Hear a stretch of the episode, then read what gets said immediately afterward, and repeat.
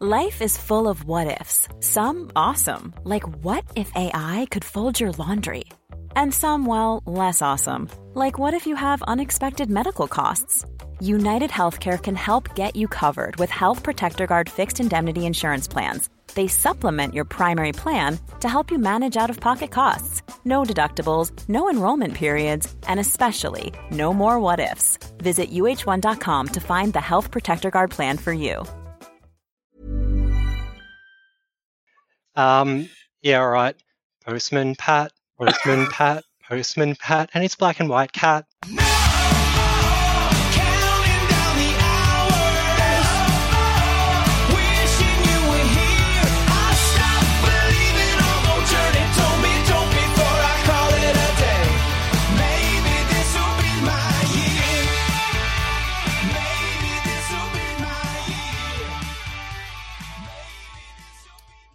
Hello, everyone, and welcome to the fifth edition of the Supercoach Talk Lockdown Series podcast for season 2020. Uh, it's JT here, and we've got a, a special guest on the line uh, with Lakey and I here. Firstly, Lakey, how are you, mate? I'm doing good, mate. How good is it to hear that intro once again? I haven't been around for a while, so I'm sure. Yeah, everyone's uh, headphones have probably just been snatched out in uh, anger at how loud it probably came through. But uh, yeah, you know you're listening to the Supercoach Talk podcast when you get a, uh, a firm ear destruction on the lead in. But uh, nice to have you back, mate. And joining us, uh, breaking his podcast, Cherry, I believe. We've got everyone's favorite mailman, Adam Stylesy Styles, on the line. How are you, Stylesy? Good, mate. How are we doing? Right, uh, NRL's almost back, and you're almost back into full time work to get uh, all the late mail. But um, it's basically just for now which uh, player's gone and stuffed up. I'm sure that's probably going to be keeping you busy over the next couple of weeks. Oh, mate, we've already got all of the news today coming out about Latrell and Addo Carr and now Nathan Cleary um, playing a bit of silly buggers with the social isolation. So you'd think Cleary in particular, having already seen the other two guys, uh, would have been a bit more careful, but I guess it happened over Anzac Day weekend. So we're just seeing that coming to light now. didn't you, Cleary had like that's eight it, birds turn up to his joint, mate? How, how do you say no? He did you see the grin on his face in those photos? Like he, Yeah. I reckon he just copped that fine uh, Yeah. and just He's Yeah. going worth it. it. hundred percent. But I'm surprised he can't adhere to social distancing just with that chin of his. Like, how do you get within 1.5 meters of that? Starzy coming in hot. Wow, love dropping the. Uh, y- yeah, wow. Didn't uh, take any time at all there. Savage. Coming Um, out of the no, gate good to hear the voice. good to hear. Uh, put a, a voice to the uh, Twitter page, I guess, mate. So nice to have you on. Thank you. Um, I guess it's been it's been a big week, uh, a big couple of weeks in the NRL uh, landscape. So it's moving along at a rate of knots. And just today, we've had uh, the draw. Well, the uh, structure of the draw locked in. So the season's going to be 20 games long. Uh, so 18 still to play. Grand final, I think, on October 25th. Um, so with or without crowds, I guess. State of origin is still up in the air, but uh, I'm hoping they're getting that a bit later in the year so that uh, crowds could potentially come back. But with all that's going on, it's quite a lot to uh, take in. So um, before we jump into the good, bad, and the ugly for the Raiders and the Titans tonight, I thought I'd throw it over to you, Stylesy, to um, clear the air, clear our heads, and just give us a bit of a rundown on uh, some of the proposed rule changes that have been getting floated around recently. Um, just what the competition might look like uh, when it comes back, and whether this will have an impact on our Super Coach game. So I'm sure you're all across it, and I give you the floor. Yeah, so there's a few rule changes they've been tossing around the last it came out in the last couple of days, mainly around I guess mitigating the chance for injury given the guys are coming back and pretty much having just a 3 week training camp uh, as opposed to several months that they do at the start of the year. So it's always a bit risky sort of coming straight back into full play. So um, the, the disclaimer on all these, I guess, is they are just being floated around. So we could get any combination of one or none or um, all that of all these rules, but there's a couple that have uh, some super coach implications, and one in particular that has late mail uh, carnage impl- implications for myself. So I guess I'll just tick them off and then we can have a chat about them. So the first one is potentially having a 20 man squad until an hour before kickoff. So we know squads are normally announced Tuesday, then 24 hours out, they'll cull two from that squad list. And then an hour out, they'll cull the final two to give us the final 17. So they're talking about having that 20th man. And I guess that means the chance for late changes is going to be higher, particularly when you think of it in conjunction with the other proposed rule, which is having an 18th man specialty concussion cover. So can you imagine having one of your players not only drop to the bench, but then also relegated to specific concussion cover? Like that's just got a nightmare written all over it. So I guess the things we don't know yet about the 20 man squad is um, if it's going to be uh, maybe a 22 man squad on Team List Tuesday and then culled to 20, then culled to 18 on game day, or if we've got that extra player sort of floating around there. So I guess checking those last minute teams an hour out is going to be pretty crucial if they do go ahead with this. Not that it isn't already, but if you've got sort of potentially players who could drop to concussion cover or out of the squad altogether, that could have, have some pretty big implications there. Uh, yeah, I, if I can jump in, I guess for me, uh, leading up to games anyway, I'm sitting on Twitter and getting all the updates as they come in on those final team lists. So it probably won't, um, for the general population, it won't be a huge change in that respect, but for yourself, it's going to be bedlam. Yeah, I mean, people are going to be looking anyway and sort of getting the updates through, but I'm just sort of picturing myself trying to sift through all these last minute team changes to get the updates out. So, I mean, it, it could be nothing, like it could be pretty straightforward, but it's one of those we'll just have to wait and see the impacts on there. Um, I guess in conjunction with that is that 18th man concussion cover. So it's something they've been trialing in lower grades. I know they've been tossing this one around for a couple of years, and Greenberg was pretty iffy on the whole concept of it. Um, but obviously that Who? barrier's uh, been removed this week, so um, that's that's sort of come up again. Um, so the idea of it is they'll have the starting like the 17 is named as per usual, but they'll have one 18th man who's there to specifically cover players who are ruled out due to concussion. So it's not to run on for the 10 minutes or whatever that the guys are off the field for the HIA. It's if they are ruled out. So this one I can see having bigger implications uh, than just having the larger squad. So if we look at maybe the Broncos bench makeup from the first couple of rounds where they were running sort of Macca as that hooker cover, and then we have like a Farnworth on the bench, which was originally going to be a Sarko until Bird did his ACL again, unfortunately. So, and we had a couple of teams running this sort of hybrid, like backup hooker, two forward, and then sort of a utility guy who can cover forwards and backs, I guess, for that specific level of cover. So, if they've got like a Farnworth who was originally going to be, say, a 17th man, who is now a specific concussion cover as an 18th man, are we going to see teams like that running more forwards on their bench to potentially eat into the minutes of the starting forwards, knowing that they've got sort of a guy who can come on and cover backs and forwards if one of those guys is ruled out.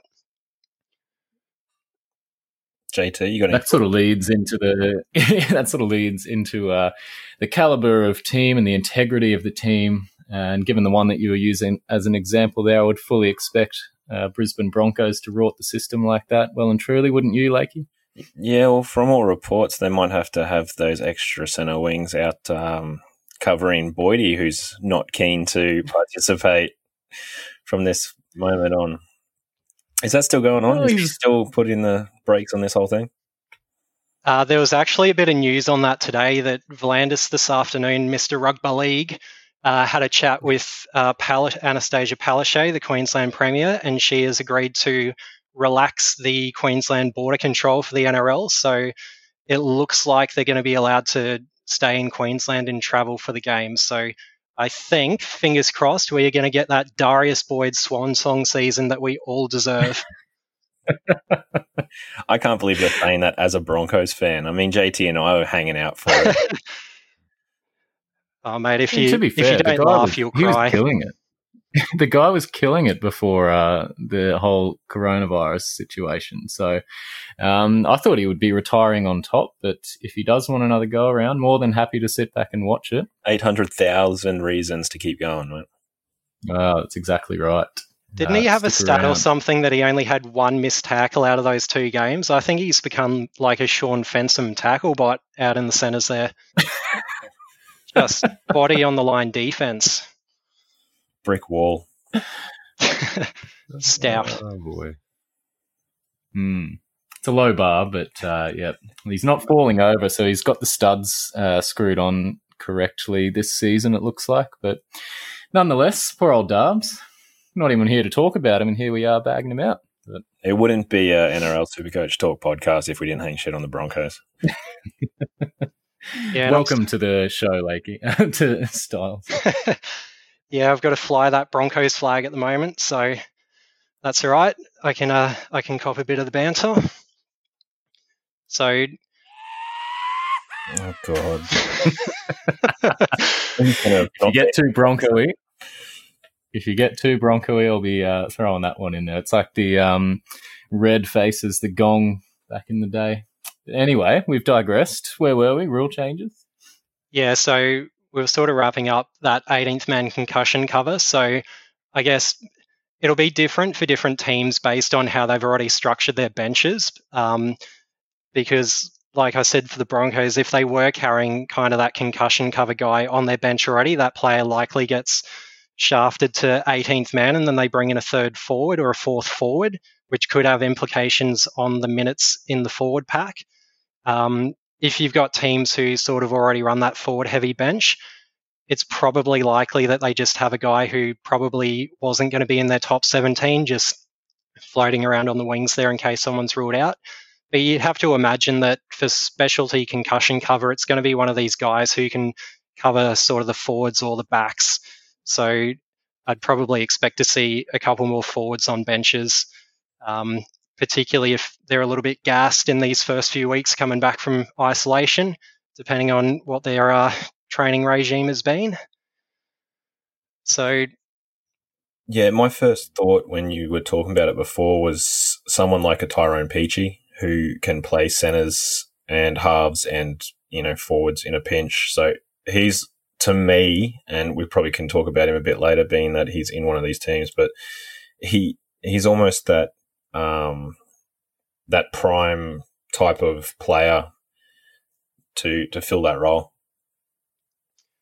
Yeah, and I guess just on that, you've got these guys like Peachey who are kind of already floating around in these sort of run on sides. So another option, I guess, for this concussion cover could be just if you've got, say, a Peachey who's already on the field and you've got a guy who gets ruled out for concussion, do you just carry, say, a forward in that 18th man spot, swap him into the pack, and then just shift one of these guys who's already on the field out to cover one of these positions? So there's a couple of things that I guess will come down to team makeup and that, but it's definitely going to be an interesting one if they go ahead with it. I mean, it's everyone's on a level playing field with it as well. So, like the HIA stuff when it came in, um, I'm sure we've all had players and captains and everything go down um, and be ruled out for a game. So, at least from my perspective, it doesn't change um, my thinking uh, a great deal. Um, it's obviously you wouldn't imagine teams, in all uh, seriousness, would uh, seek to reward it in um, if they're not already doing that um, as it stands. So. Um, for mine, I reckon it's probably not going to have too much of an impact on my thought process. But um, yeah, interested to see sort of how the coaches play around with it um, over this season. Good time to trial it, I reckon. It's um, basically round one again. I know some people, uh, when in, including on our uh, little WhatsApp group, were saying it's um, too late in the season to be adding this sort of stuff in. But I don't know, Lakey, what do you think about these sort of rule changes? Like, I'm sure now is the better time as or best time as they're going to get to start Yeah, these sort I of can- things. I can see it both ways. The season has technically started, so if you were going to implement any new rules, you'd do it in the off season through trials and that sort of stuff. Guys can start getting used to the the new makeup, but it also makes sense to do it in a season that's just completely out of the norm. Um, it's not going to be, uh, you know, guys are going to be having to adjust to this new makeup um, later in the year games and that sort of stuff anyway. So throw another wrinkle in. May as well do it now. Anything else, Stylesy, on that list? Yeah, there's another couple of things they're tossing around that probably won't have too much of an impact. Um, they're talking about potentially extending halftime breaks by another five minutes or maybe having an on field water break at sort of the 20 minute and 60 minute marks. But I have Beer a feeling those aren't going to be, yeah, yeah, uh, yeah, have a drink or something. Um, but I have a feeling they're not going to be too impactful.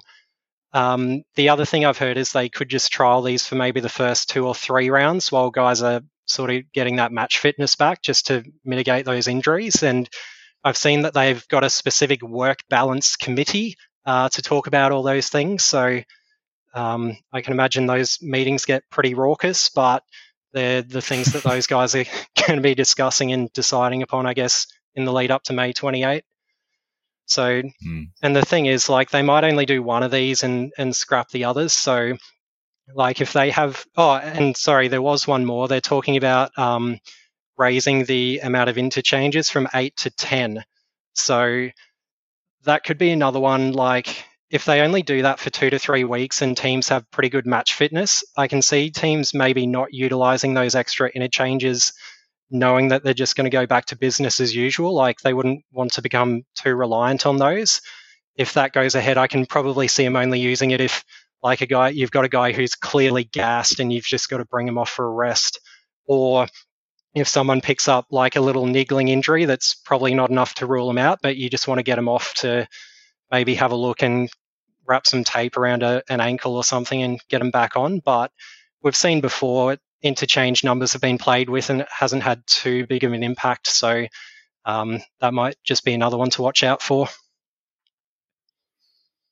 No, sounds good to me. I think anything the I'm sort of leaning towards these rules as being good ideas and these changes. Um, but the one thing I didn't like this year, I don't know about you boys, the captain's challenge. Um, I Oh, don't think I've ever sat through a more awkward, um, like five minutes almost of football than an empty ANZ stadium. And I think the Cowboys challenged a knock on call and it took them about five minutes to make a decision. You know, it's crickets literally in the air. Um, it just completely ate away from the game. Didn't really serve a benefit. I think there's been one successful challenge, if any.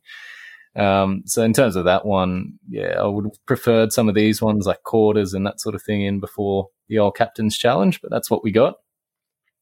And I guess on that, you kind of think they trotted it out just to maybe show that the refs do make the right decision most of the time. Like they always cop a whole lot of flack, and I reckon they probably had a meeting and just said, "Yeah, all right, let them let them do that challenge," knowing that probably ninety percent of them are going to be fine.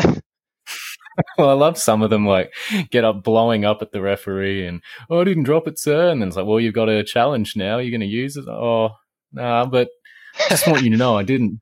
I didn't think I did. Clint Gutherson Yeah. springs to mind on one of those. I remember he dropped one in maybe the first five or 10 minutes of a match and it was just completely wrong. And then they couldn't use it for the whole rest of the game when they maybe had a few legitimate ones. So, Yeah, Yeah. that was the Bulldogs game. He, he was quick on the draw on that one, and Jesus, he muffed it. it was a stinker. Before we wrap up your um, rule change segment, Starzy, I thought I should have probably led off with this, but always been keen to know. You obviously have to absorb quite a lot of information during the week um, and getting it out there. Um, as soon as team names are, or teams are cut and uh, anything goes on in the background. But what would you normally do um, on a week to week basis to collect all your mail? Is there, I assume, social media? You're following just about every player in the game and keeping up to date there. Um, but yeah, how do you normally collate all of this info? The main ones, I guess, is just following the right people on Twitter. So, most most teams or most cities have like maybe a main reporter um, who's sort of the go-to guy for late changes um, and that sort of thing. So if I follow all those guys and put a few key notifications on certain accounts, I can generally see stuff as it come as it's coming through, and I'll just make a note of some of the ones I think are more likely than others, and then um, put them in the article at the end of the week. And for the for the um, 24 hour out and hour out updates, it's generally just spamming refresh on the uh, on the match center or following the team accounts, depending on who comes through first. And sometimes you'll find if you follow the team on Twitter, they might drop their squad like 15, 10, 5 minutes before final squads are meant to be in. So I can sometimes get a bit of a jump on that. But generally speaking, it's just, yeah, a lot of time trawling sort of reporter accounts and the occasional team forum every now and again. If someone's asking me a question about something I'm not quite sure of, generally someone's going to be in the know on one of those and you can flesh it out a little bit.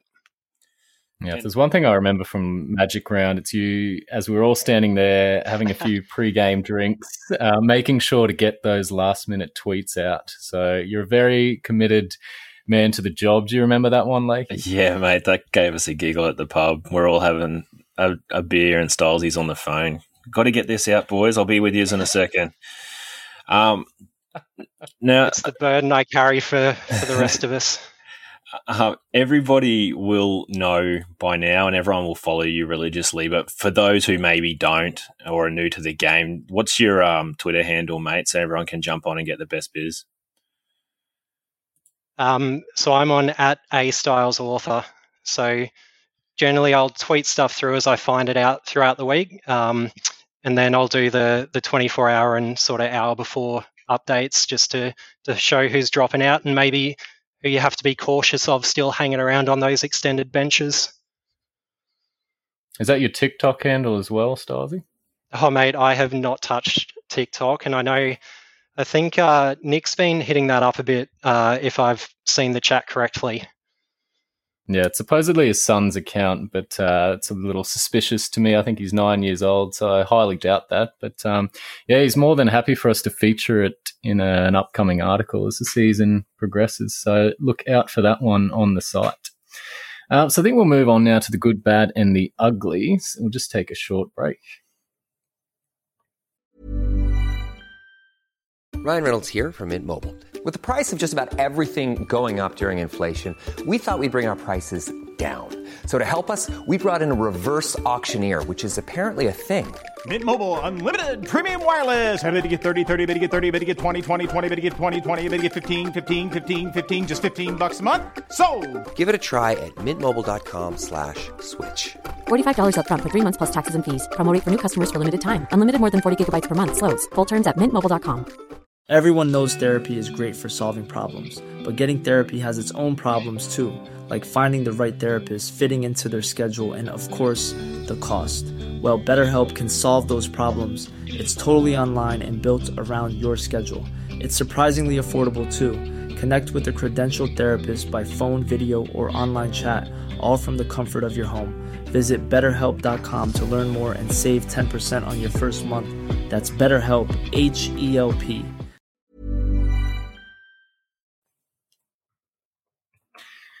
All right, welcome back, everyone. Uh, the good, bad, and the uglies for the Titans and the Raiders.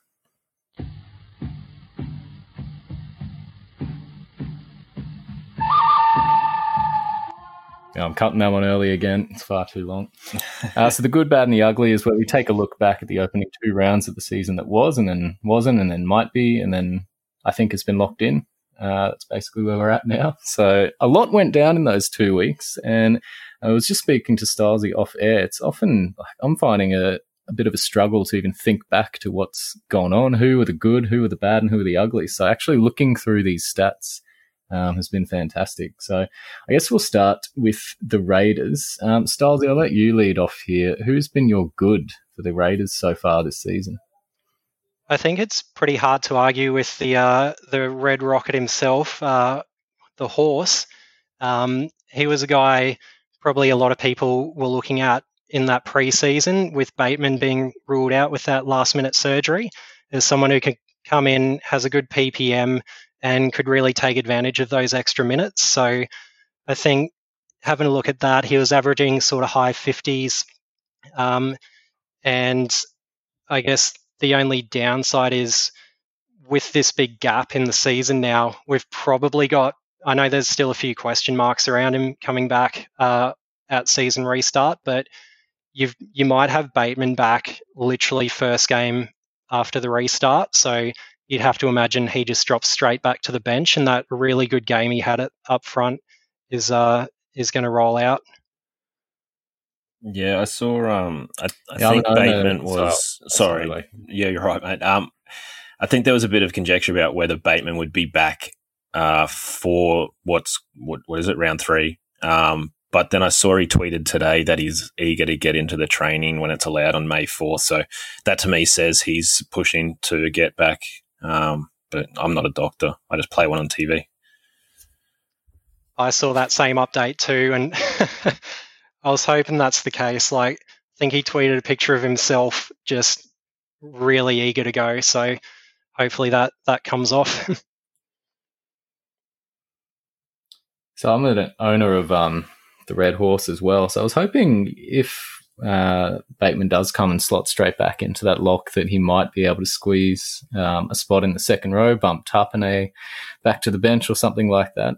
Um, I definitely think Ricky Stuart loves him as a player. Um, he's got a big motor uh, what we could see in those opening couple of rounds. So in terms of his price, um, I wouldn't like him to be on the bench for too long. You'd be relying on attacking stats and that kind of thing. So yeah, that's a kind of a big call. I think that owners will have to make um, when Bateman comes back into the fold. I think at this stage, I don't know. I'd have Tapine benched over Horse. You, Lakey? Yeah, absolutely. Bateman plays out on the right hand side, so I'd put Horse in the um, lock where he gets through a ton of work in, in the middle and um, bring Tapine off the bench.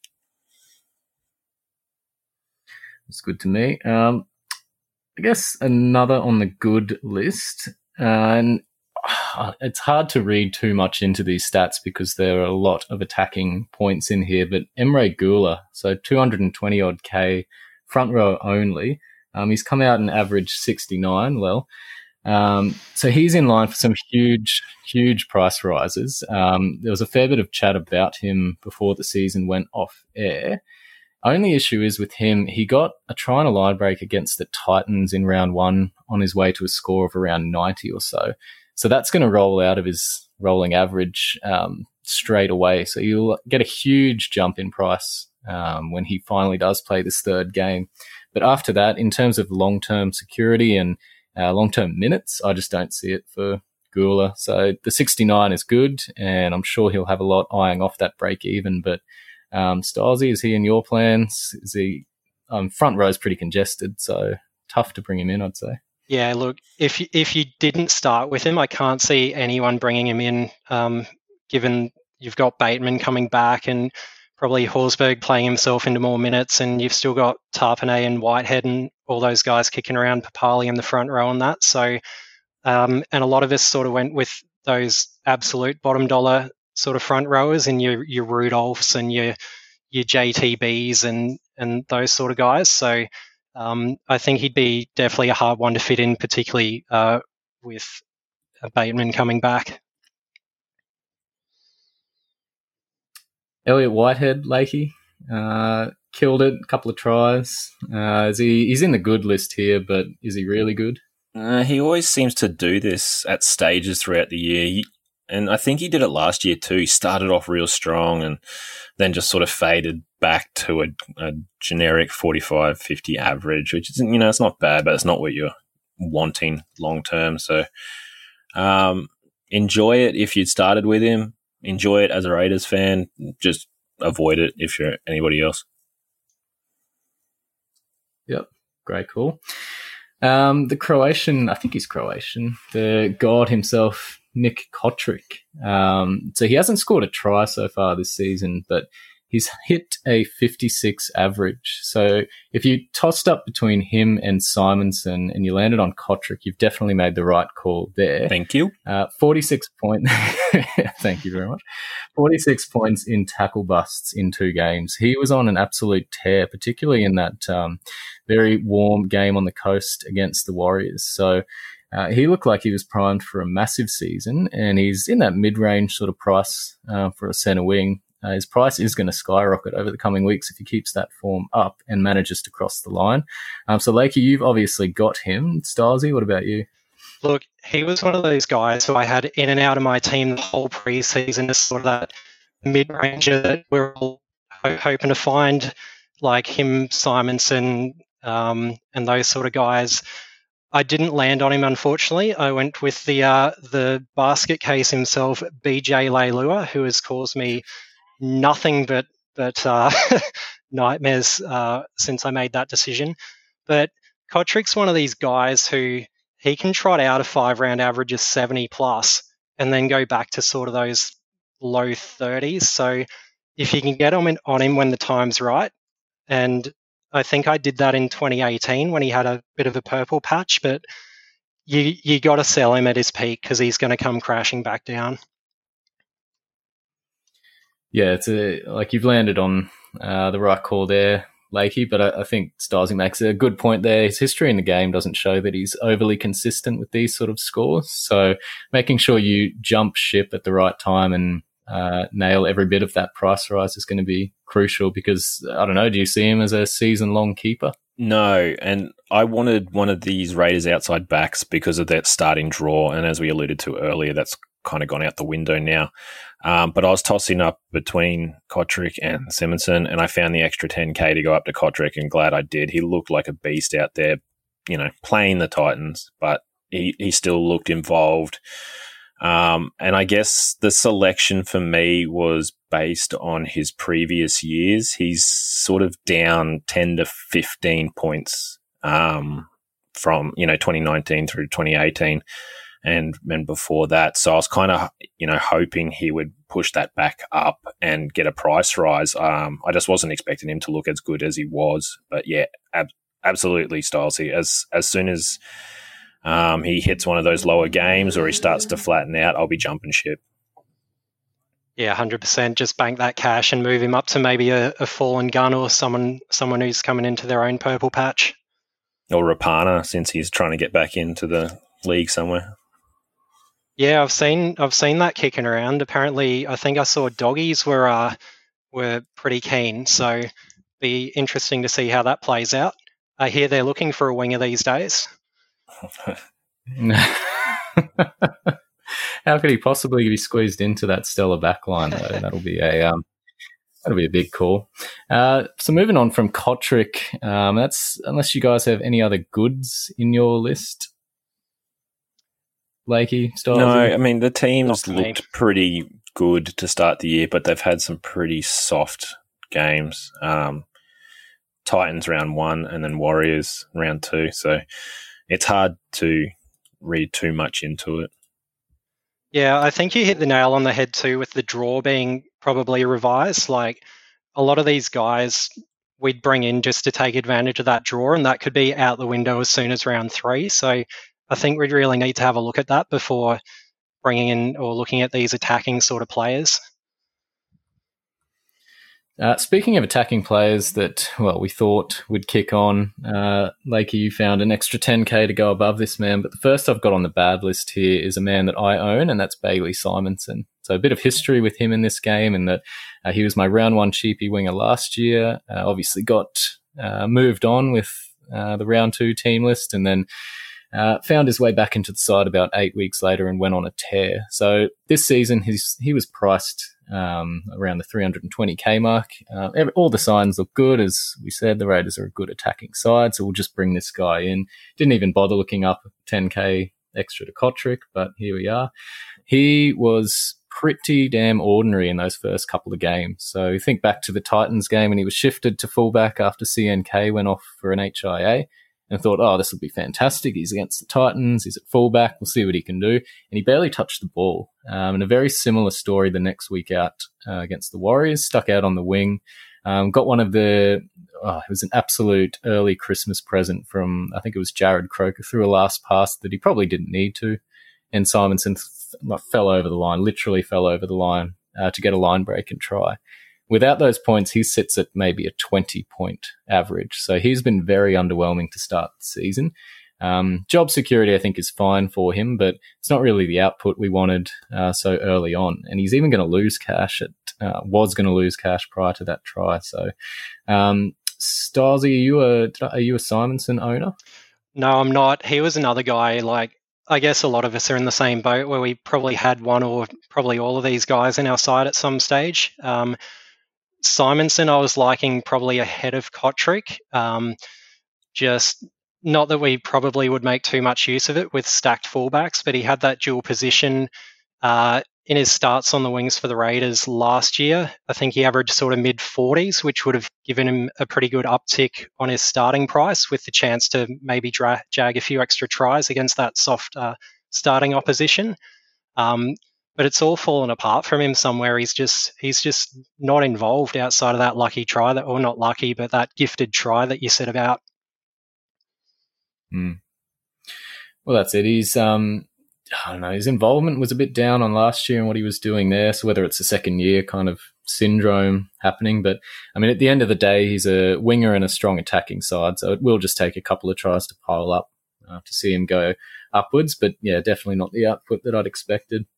Uh, another one that had caught the eye early this season, I think probably in large part due to the way he finished off the year last season, is Jack Wighton. Um, so he was, especially after he came out against the Titans in that first half, and I think he was on something like 90 points after 40 minutes. He was tearing them to shreds.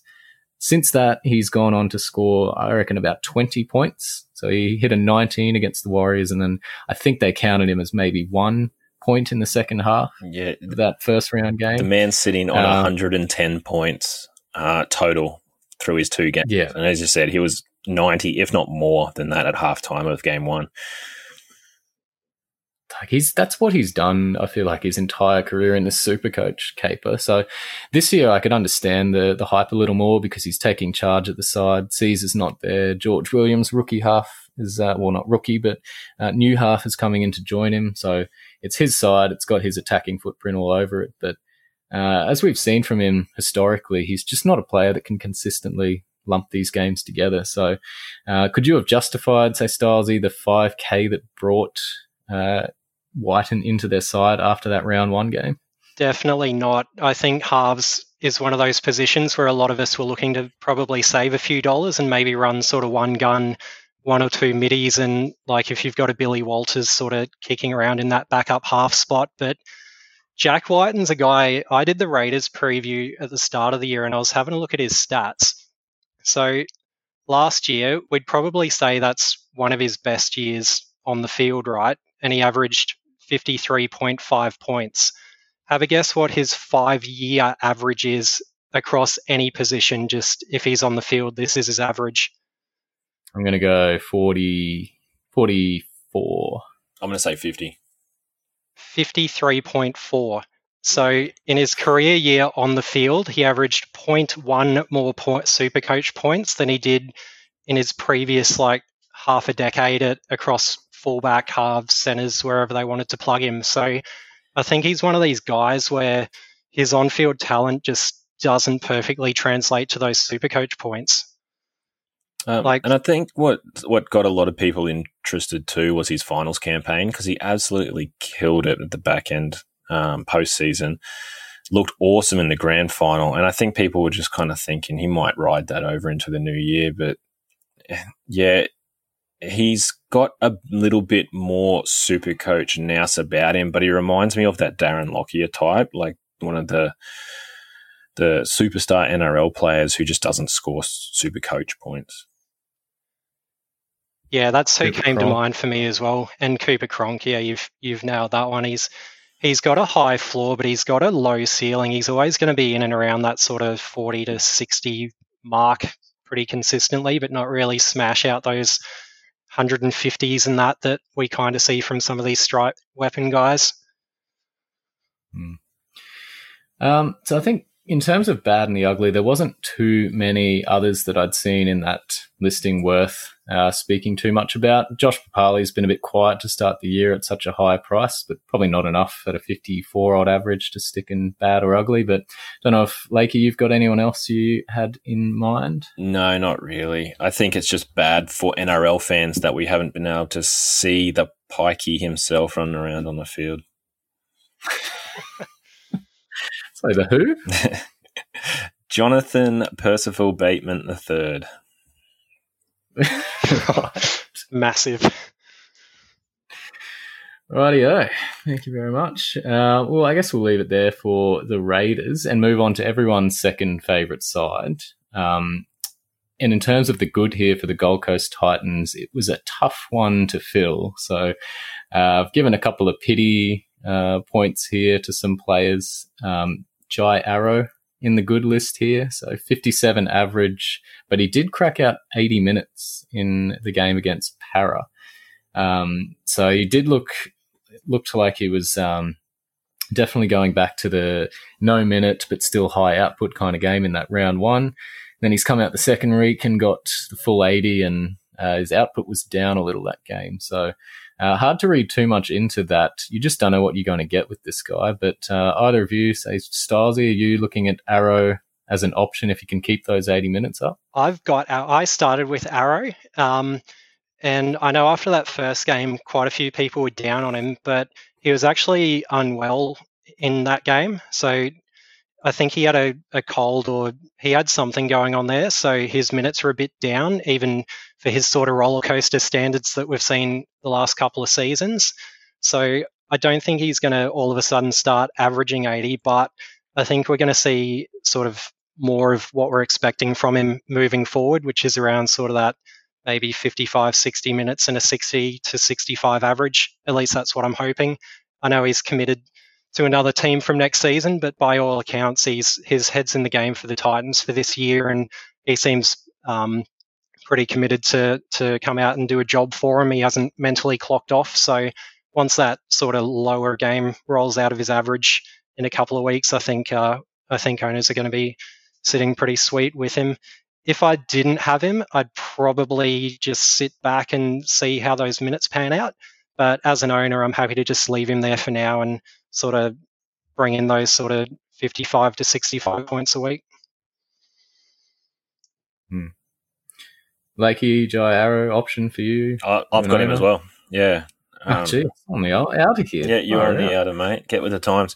No, I'm the same as Stylesy. I'm sort of not over the moon, but I'm happy enough to just, you know, ride out the the 60-ish average, 55, 60 average for now. Hopefully it'll improve. If not, it's not a huge jump to go up to a, a gun.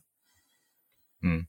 He's honestly like watching him as a non-owner. It's tough because he just gets involved so much, and almost every run he takes, he uh, looks to get the offload away. He's a tackle buster. He just needs to find um, consistent minutes. So, uh, fourteen point one percent owned. So, um, definitely not as high as in years past. I think with all those question marks around him, but um, yeah, enough to get him in the good column here to start. Uh, the only other one that I could find here, boys, and this was a tough little dig, but Jaimin Jolliffe. Jolliffe. Uh, so you might have missed him even over those first two rounds, but he's gone uh, from bottom dollar front row forward uh, to hitting a total of 66 points over his first couple of weeks. So he'll see a nice little price rise, um, given the forward depth at the Titans. You'd imagine, uh, given incumbency, he'll hold onto that spot. But um, I don't know if he's Stylesy. Is he a guy that you were looking at in that um, cheapy front row lottery that we had at the start of the year?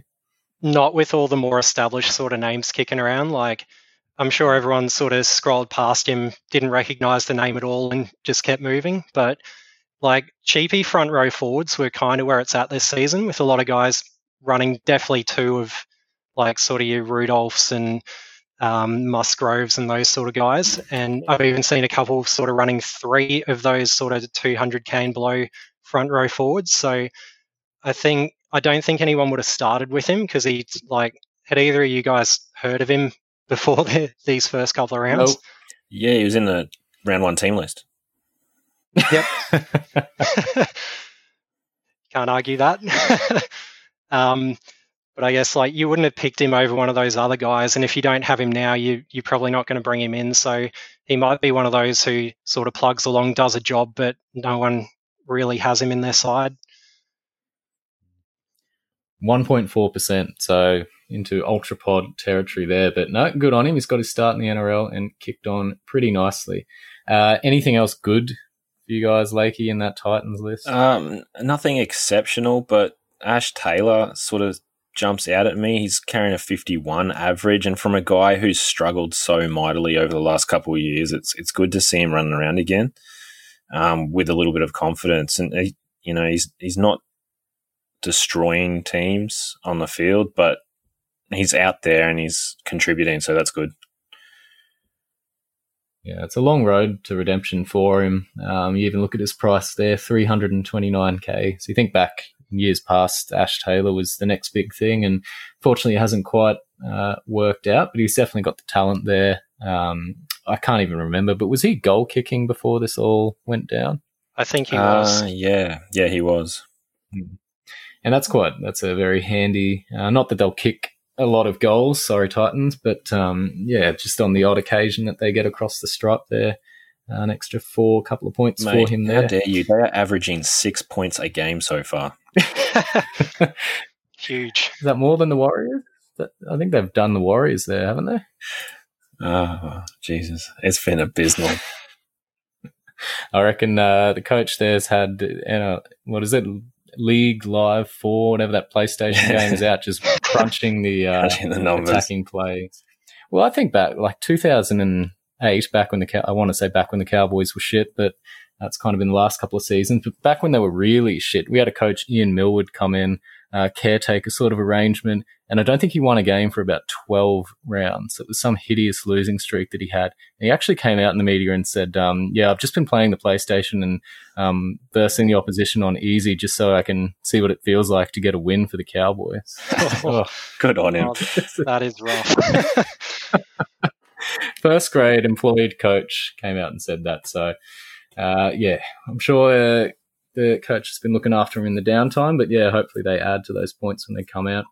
Uh, the bads. So, unfortunately, during this whole uh, coronavirus outbreak, Kallum Watkins, I believe his dad is quite unwell and contracted the virus. So, he's headed back over to the UK. So, his season is unfortunately over for uh, the NRL Supercoach uh, stakes. So I'm an owner, so unfortunately that means I'll have to uh, move him on. But Lakey, you an owner? I'm an owner too. Yep. So yeah, that's uh, one of my first two trades. Yeah, I'm an owner too. And look, I was actually pretty happy with him after that first round. He banged out sort of mid 40s, I think, in pretty much all base. So, given I had a bit of a rookie lottery, that gave me the confidence to plug him in into my starting side in round two.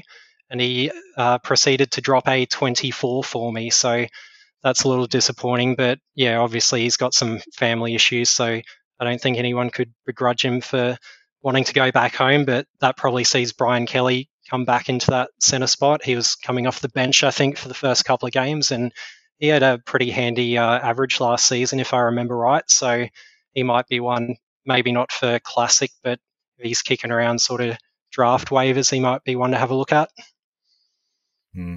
271k Kallum Watkins was, so not a lot of uh, cash to play around with there, but uh, who knows what the first team list Tuesday of the new season's going to throw up? Could be cheapies galore, so we'll wait and see. Uh, next on the bad list, Lakey, who have you got? Um, well, I guess Brimson is bad. Everyone sort of had him in calculations to start the year uh, through the off season rather, and um, it just never got over the back injury. Styles, you'd know more than I would off top of head, but it was some like a, a stress fracture in the vertebrae or something like that. Yeah, it's stress fractures in his back, not unlike what Dylan Brown had last season, um, which ruled him out for about three months.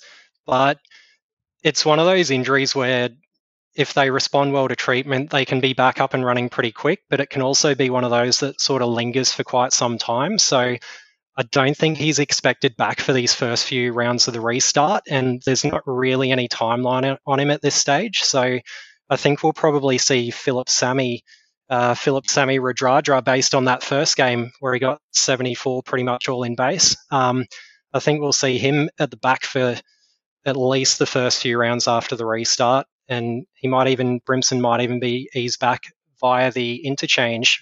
It all depends on how he responds, I guess. Uh, last on my list I've got here, guys, is Moeaki Fotuaika. Uh, So he had quite a bit of um, talk about him a season or so ago, just because he had this crazy output when he first uh, made it onto the NRL scene, I think 2018. Uh, this season, he's come off the bench just for the one game, uh, 34 points in 37 minutes. So uh, he was clearly being eased back into his role there, but um, a guy that's got a bit of promise and just hasn't quite delivered yet, um, at least from a super coach perspective. So, uh, got him in the bad column here, but he's definitely one I'll keep an eye out for if he uh, maintains that bench role. Uh, Lakey, you any eyes on Big Fotu? I'm a big fan of this kid. He just gets through a ton of work um, and seems to have a motor. But he was another guy who was coming off injury to start the year, and again struggling to think back all the way, but um, didn't get back for their first game and then got eased in. So the, hopefully the break has done him well. Um, you know, for his sake, but I don't think he was a super coach option at four what four forty k. Um, yeah, you- he's not in gun territory and he's not in cheapy territory. Very cool. Um, Starzy, I've got one more name on here. You can see it in the ugly list on the run sheet I gave you. But before we get to that, uh, is there anyone else that you had in mind uh, for the bad or the uglies for the Titans?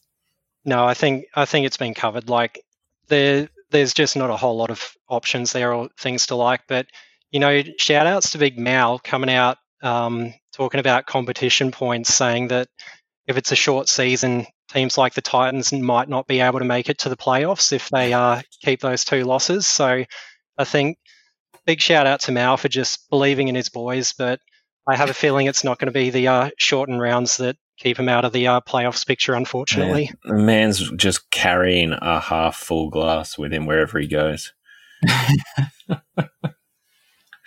I'd Oh, love to see Mal just trot out again. Like, just chuck on like what? Just give him a jersey and just see what he does. I reckon. I reckon he'd have a crack.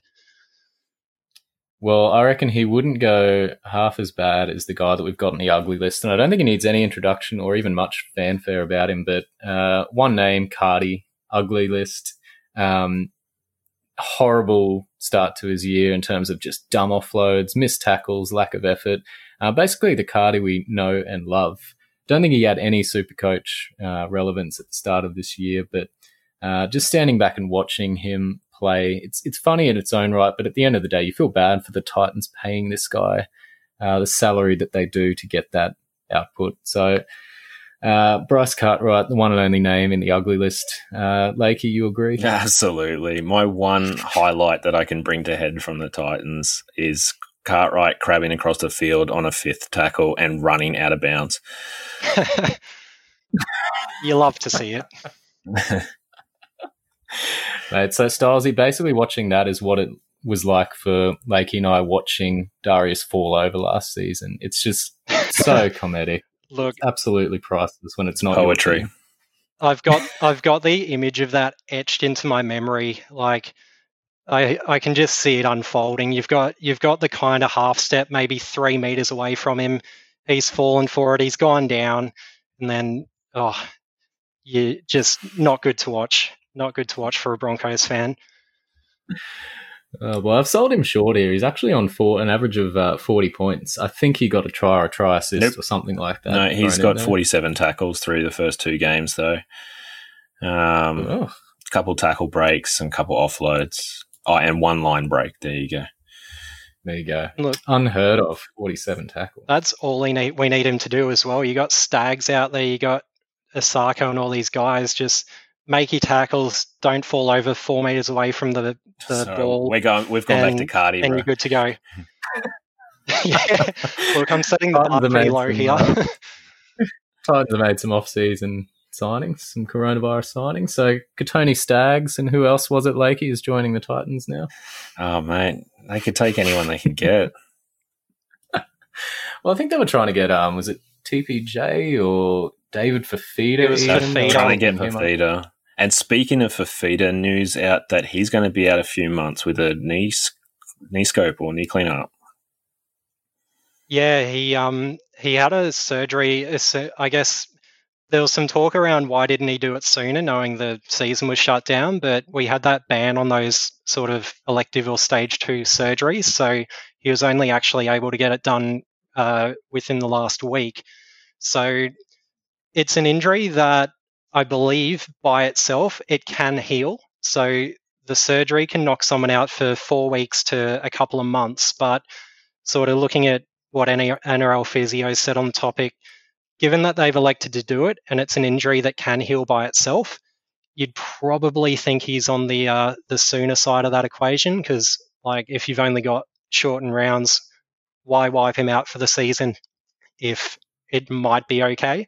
So I think he'll miss maybe the first couple of rounds, but I think we'll see him back um, definitely sooner than sort of the three month high end for that surgery.